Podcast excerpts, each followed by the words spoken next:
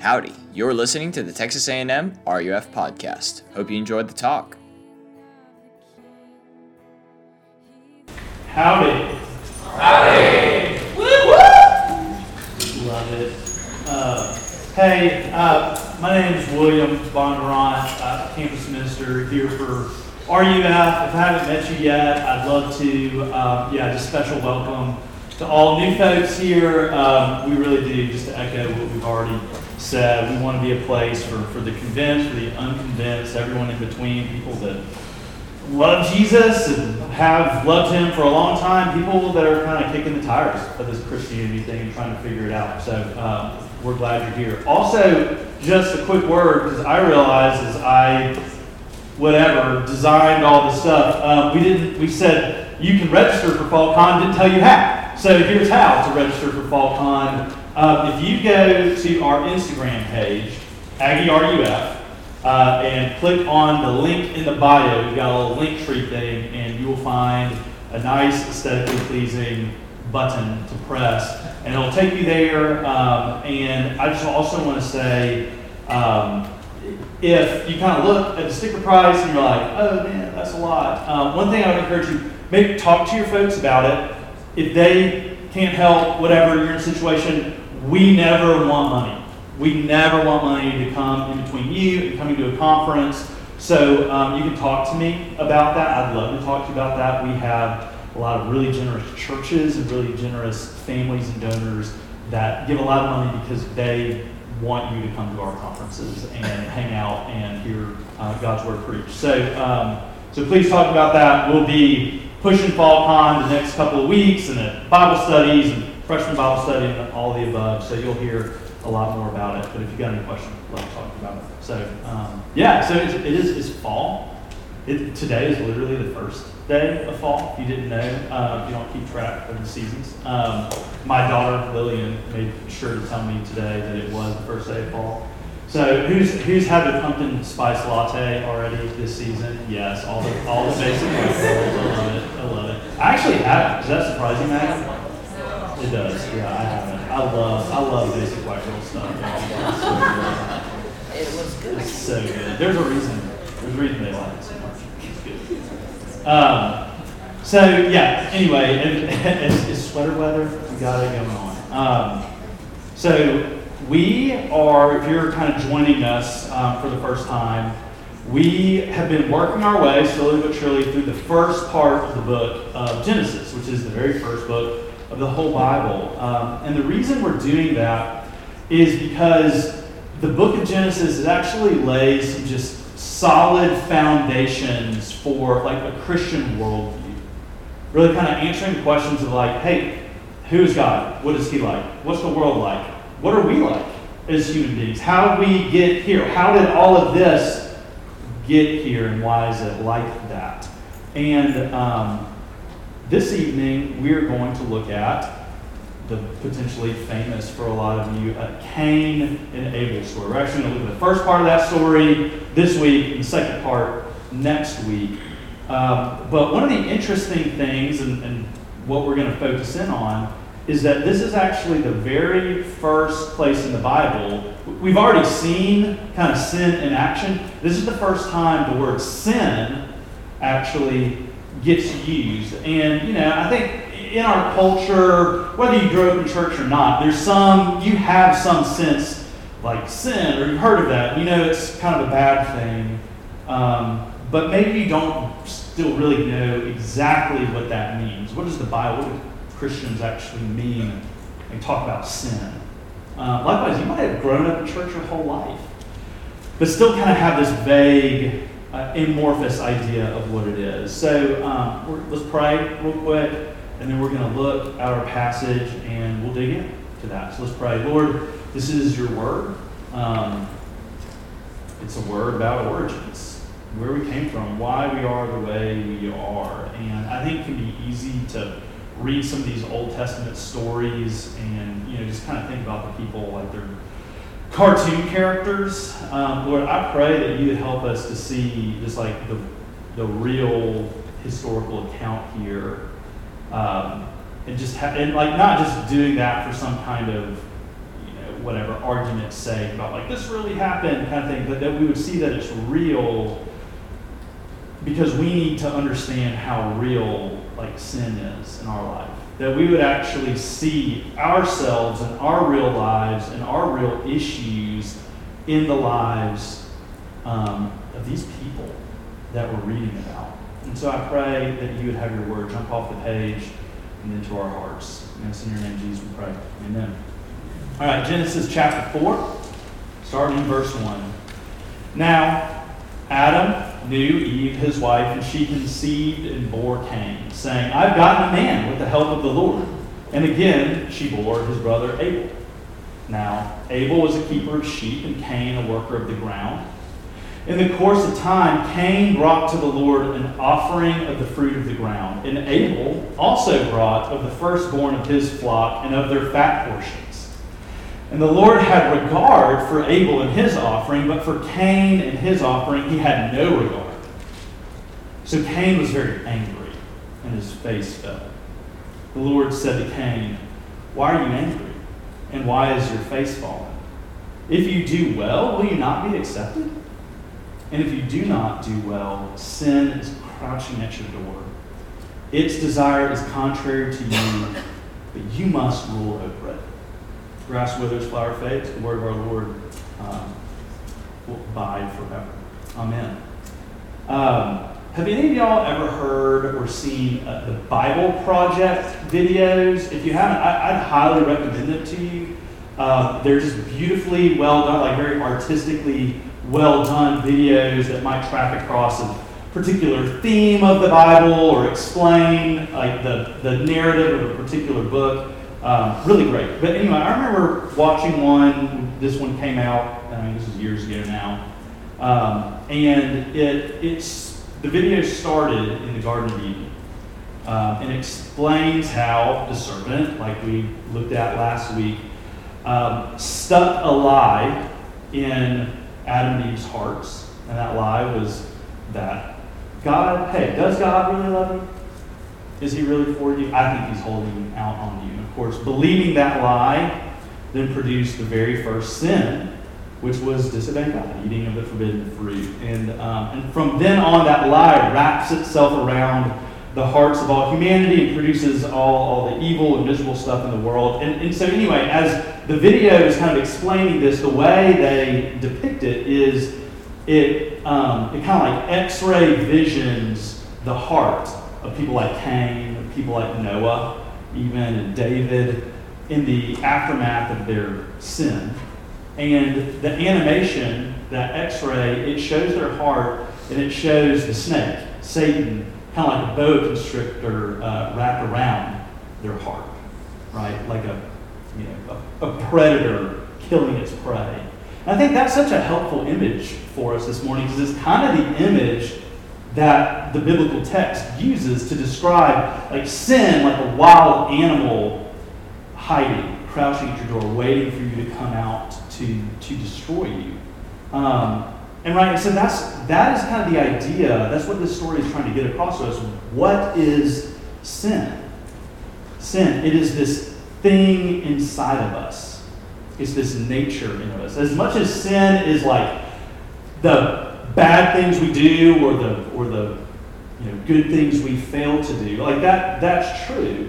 But where does that come from? That comes from sin being this inner force on our insides that controls us, that wants to have its way with us, and principally, it wants to drag us away from God. Um, right? And, and the reality is, because I don't want this to get lost in translation, as much as I'm saying it is this thing in us, like it is us. It's part of our nature, right? Sin is less the things we do and more like the, the nature we have um, what we're like. Okay? So again, so sin is not this passive thing in our life, it's not this thing out there. It is in us. It is us, and it's active. And it's trying to drag us away. It's trying to devour us, destroy us. Um, okay, and so now I kind of want to, as we unpack that idea a little bit, I want us to think about what does it look like to not let that happen, right? To, to fight against that, to not let sin drag us away. destroy us. Um, so I got, I, this is very rare, y'all. I not don't uh, often get all my points to start with the same letter. So, uh, so here you go, treat. Um, we must we must rely, we must repent, we must rule. So if you're a note-taking type, about relying, repenting, and then ruling. So first, we must rely. So look back with me, verse three. We read in the course of time Cain brought to the Lord an offering of the fruit of the ground. Abel also brought the firstborn of his flock and of their fat portion. So both brothers engage in a uh, religious ritual before God um, with, with the fruit of their individual labor.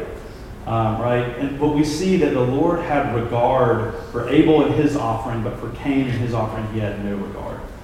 So the question is, what's the difference then? What's the difference between these two men's religion? Um, well, let's think about it in two simple ways how to rely and how not to rely. So, how to rely, how not to rely. So, first, how, how to rely. We're told that the religious offering of Abel uh, that found acceptance with the Lord, it was, right, the, the whole sheep and the fat offerings, all the above, right? But, but why?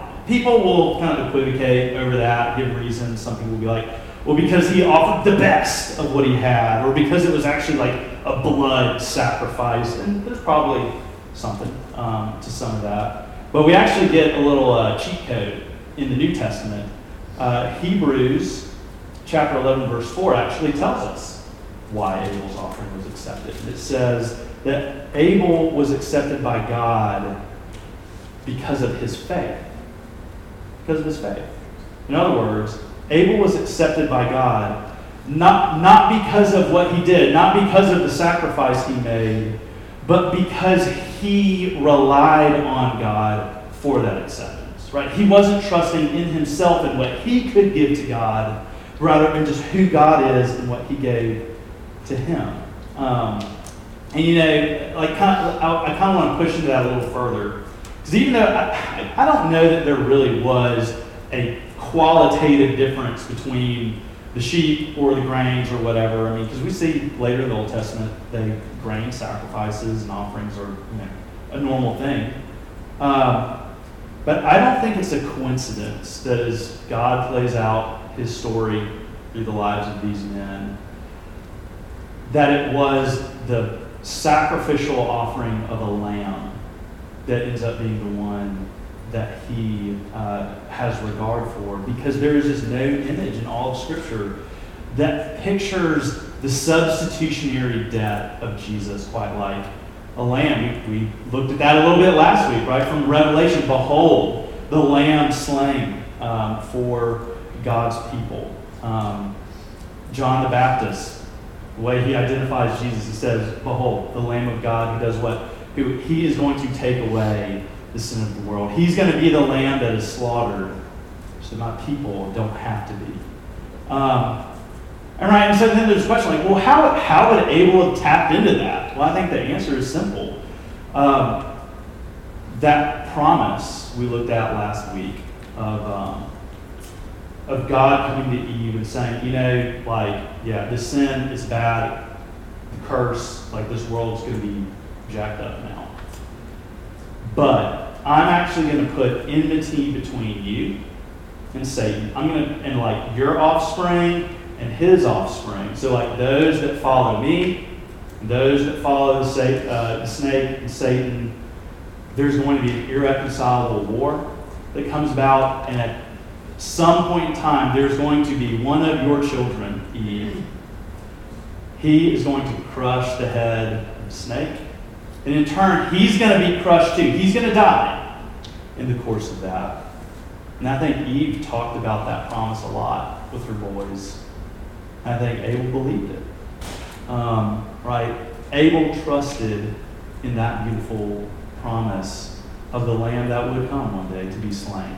Um, okay, so that's how to rely. Now in Cain, we see how not to rely.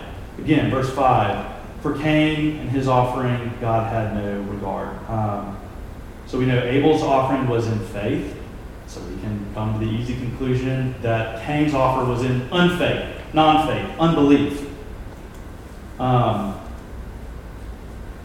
in other words, Cain was relying on something other than God's promise to him.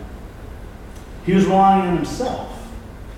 Um, and I think that this poses us with an incredibly unique Christian truth. Is this?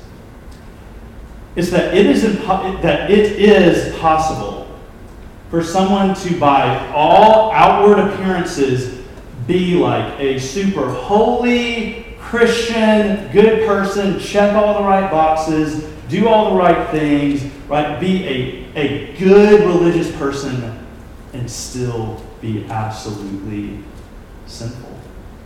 Right? To still be absolutely trapped in sin's jaws. Right? Because if you're doing all that good stuff, all the good things, all the box checking, it's all good, but you are doing it for you. Right? You're doing it to present yourself to God and say, God, like, look how good and holy I am.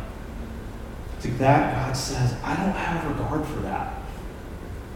Right? The only people I accept are not those that earn it before me, but that trust in what I'm going to earn for you.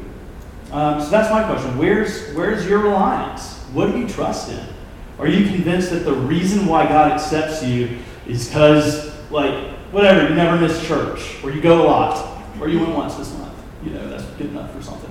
Are you convinced the reason why God accepts you is like because unlike the you know people out there, I like I live by God's commands and I have regard for what God says is true and good. Um, God says like that could be like nothing more than you just being locked in sin's jaws. Um, look, like we, we need to realize we got to embrace that. Like you could be the most upstanding, respected member of the community, loved by all, um, and absolutely rejected by God. Absolutely rejected by God. Um, right? Praise from man feels good, but if being a respectable man or woman is the only motivation for your works and what you're doing, then ultimately your goodness is just for you. And it's just another way, really, to reject God because you're saying, I don't need you. Because I got me. I can be my own Savior. I can be my own God. But we've got to, like Abel, rely not on us, but on the blood of Jesus, right? The Lamb slain for us. That is how we're acceptable before God. Okay, so rely. Second, repent.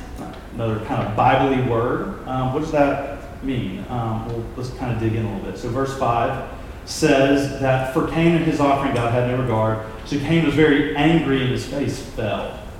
Um, so, because of Cain's self reliance, he found himself in a place actually opposed to God.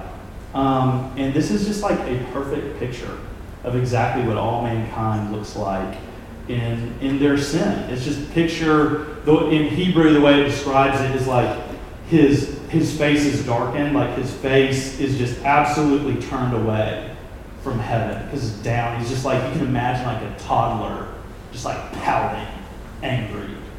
Um, and that's us. Right? That's us in our sin. Um, just like, and just doubling down on it.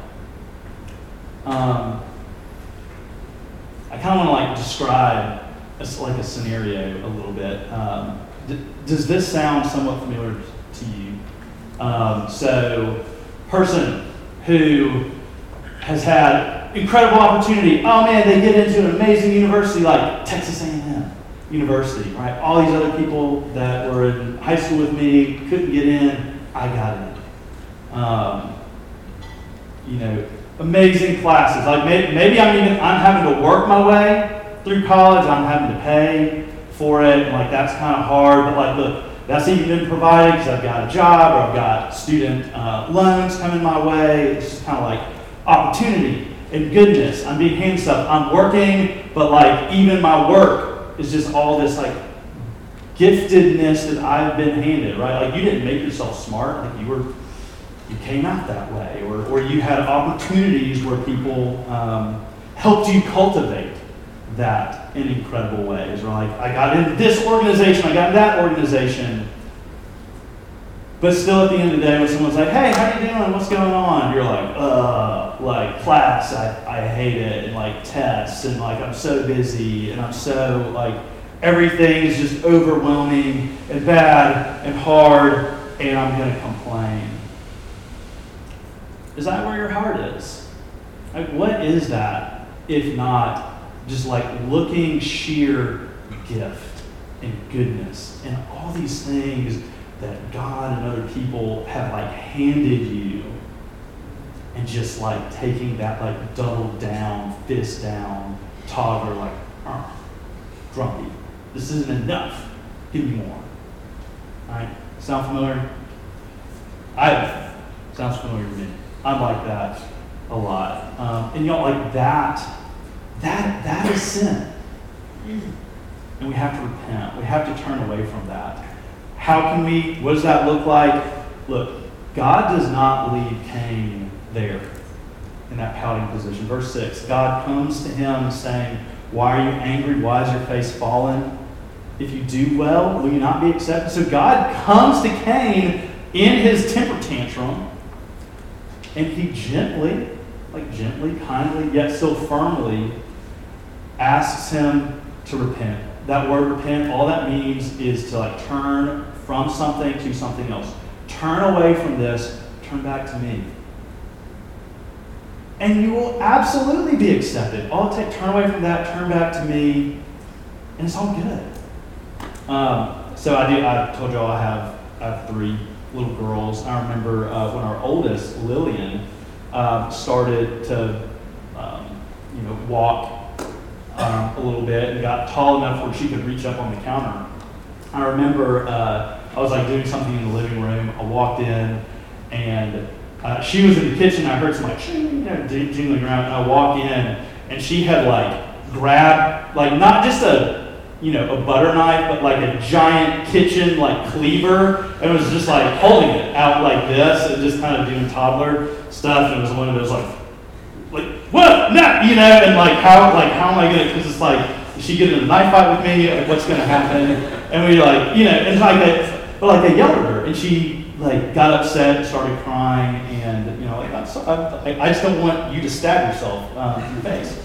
And uh, and that's like what raising kids is is uh, is that right there. And there's just like so many moments for us as like parents where we have to stand in opposition to our kids, and they don't understand it, and they don't like it, and they cry. And um, but like, why are we? Did I do that because I hated my daughter, or did I do that because I love her more than anything? Right? Does God stand in opposition to you on things because he doesn't like you or because he's crazy about you? Um, right? God comes after us in our defiance in the same ways. And look, y'all, it's just it's just true. It's just going to be true because if we have sinful inward bent, if God's good, if that's true, there are just always going to be places in the Bible, in Christianity, that you're going to encounter that like you're not going to like. That you feel like like no that's wrong, that can't be true, that can't be right.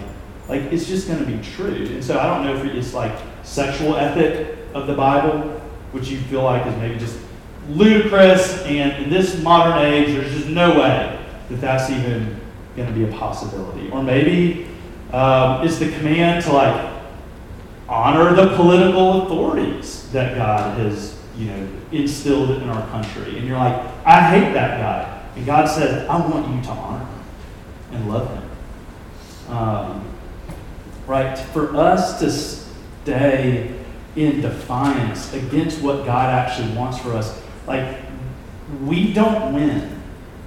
we don't win in that opposition. The only thing that wins is, is sin.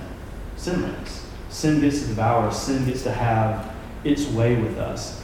And God is coming to us and saying, like, I know this isn't your natural bent. Of course it's not. You're fallen. You're broken. But I want you to turn to me so that you can have health, so you can have life, so that you can be full, so that you would live, so that you not die. Because God loves us. He hates sin and loves us. Okay, so third thing. All right, sin wants to devour us, so we must rely, we must repent. And lastly, we must rule.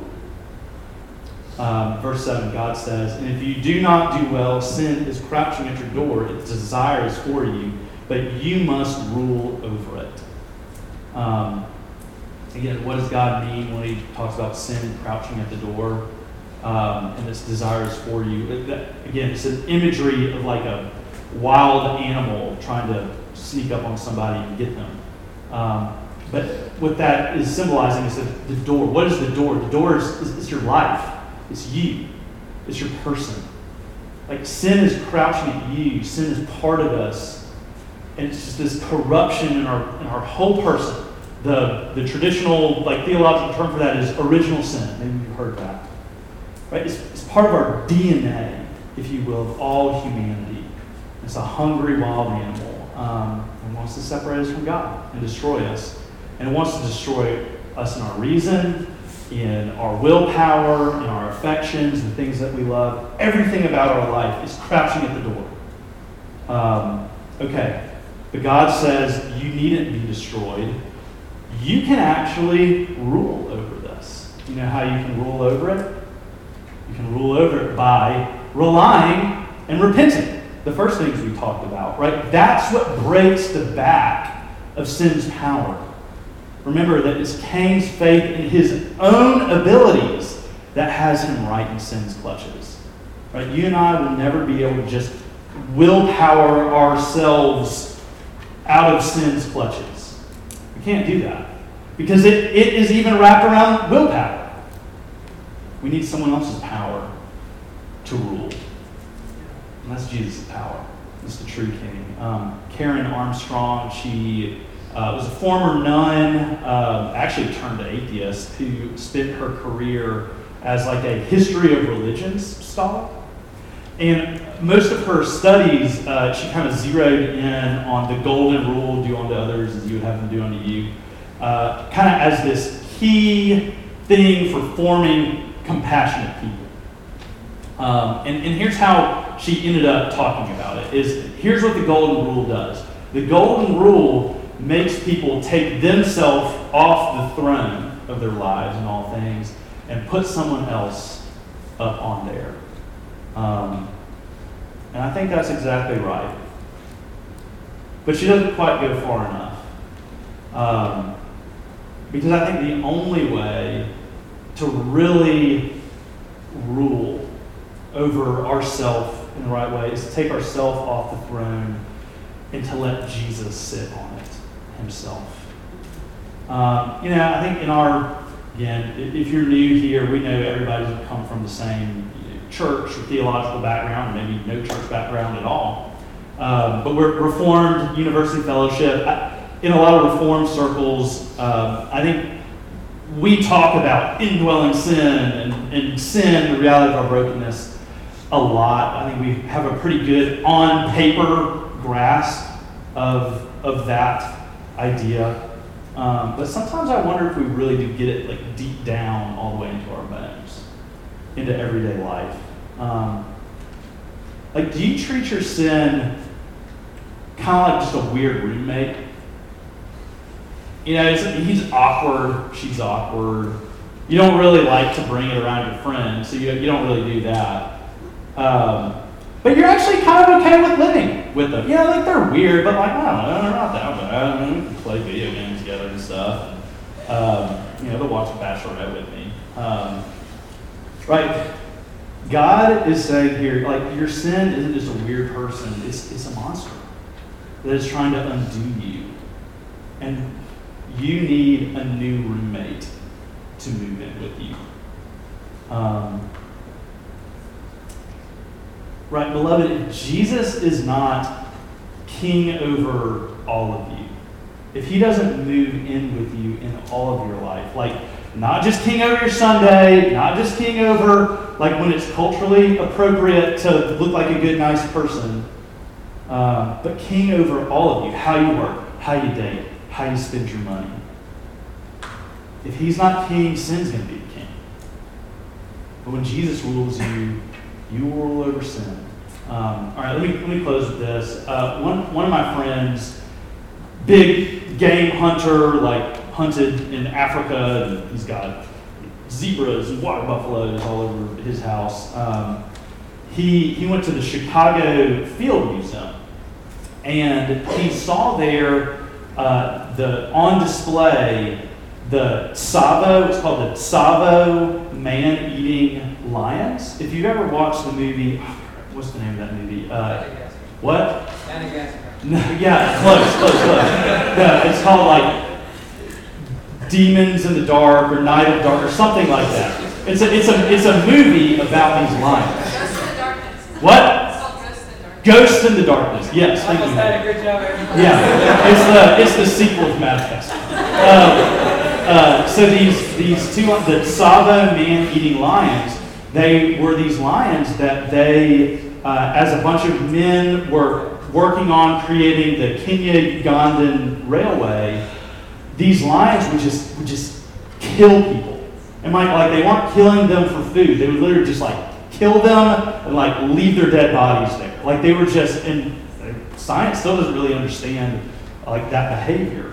Um, but they literally killed like 135 workers on this thing. And um, my friend, when he because he knew about them, and so when he saw them, he was like, you know, it's kind of interesting because when you look at their little, I'm, I'm realizing this is now the second taxidermy illustration I've used, and that's um, that's okay. Um, that's same universe. Talk about kid stuff and stuff. Um, so uh, these lines, but they were all like they kind of scraggly. Like they didn't even have names. They were male lions, but they didn't even have names. They're just kind of small and, and scraggly looking. Um, they didn't look like fearsome killing machines. Right? They, they didn't look like much. But that's not true, right? 135 people killed by these little scraggly things that don't look like much. Um, right? Sin wants to devour you. One of its greatest weapons is for you to think that it doesn't look like much. that it's not that powerful, it's not that dangerous. But sometimes it even disguises itself as being good and religious. We've got to rule over it. We rule over it by resting not in ourselves, but in Jesus, turning to Him, looking to our King who died so that sin would not devour you, so that it would be devoured in His sacrificial love. Thank Jesus for that. Let's pray. Lord Jesus, um, just thank you for like just this. I, I realize like it's not always like yay, sweet. I'm glad that I spent time this Wednesday evening just talking about sin and sin and like how bad things. Like I know that that is probably not what we would all naturally sign up for. Lord, I, I pray that as we just looked at the passage where we had to kind of stare long and hard at the dark, that the brightness of your good news, that you love sinners, that you cover people that are afflicted with sin with salvation. And like it's done. That even as we struggle to fight our sin, that you've actually already won the battle. And I pray that that good news um, would lift us up. And the good news that you are our good King who shed his blood for us, that would make us love you more and it would just make us hate our sin all the more and see it for what it is. And Lord, we uh, pray that you would kick us off our thrones and you would sit down squarely on it. In your name we pray. Amen. We hope that you enjoyed this episode of the Texas A&M RUF podcast. If y'all are interested in joining us for a future worship night, we would absolutely love to see y'all at All Faith Chapel uh, on the north side of campus across from Sbisa at 8 p.m. on Wednesdays. Go ahead and follow at Aggie RUF on Instagram for updates about any other events that we might be putting on throughout the semester. Uh, thank y'all so much for listening, and we hope to see y'all around sometime.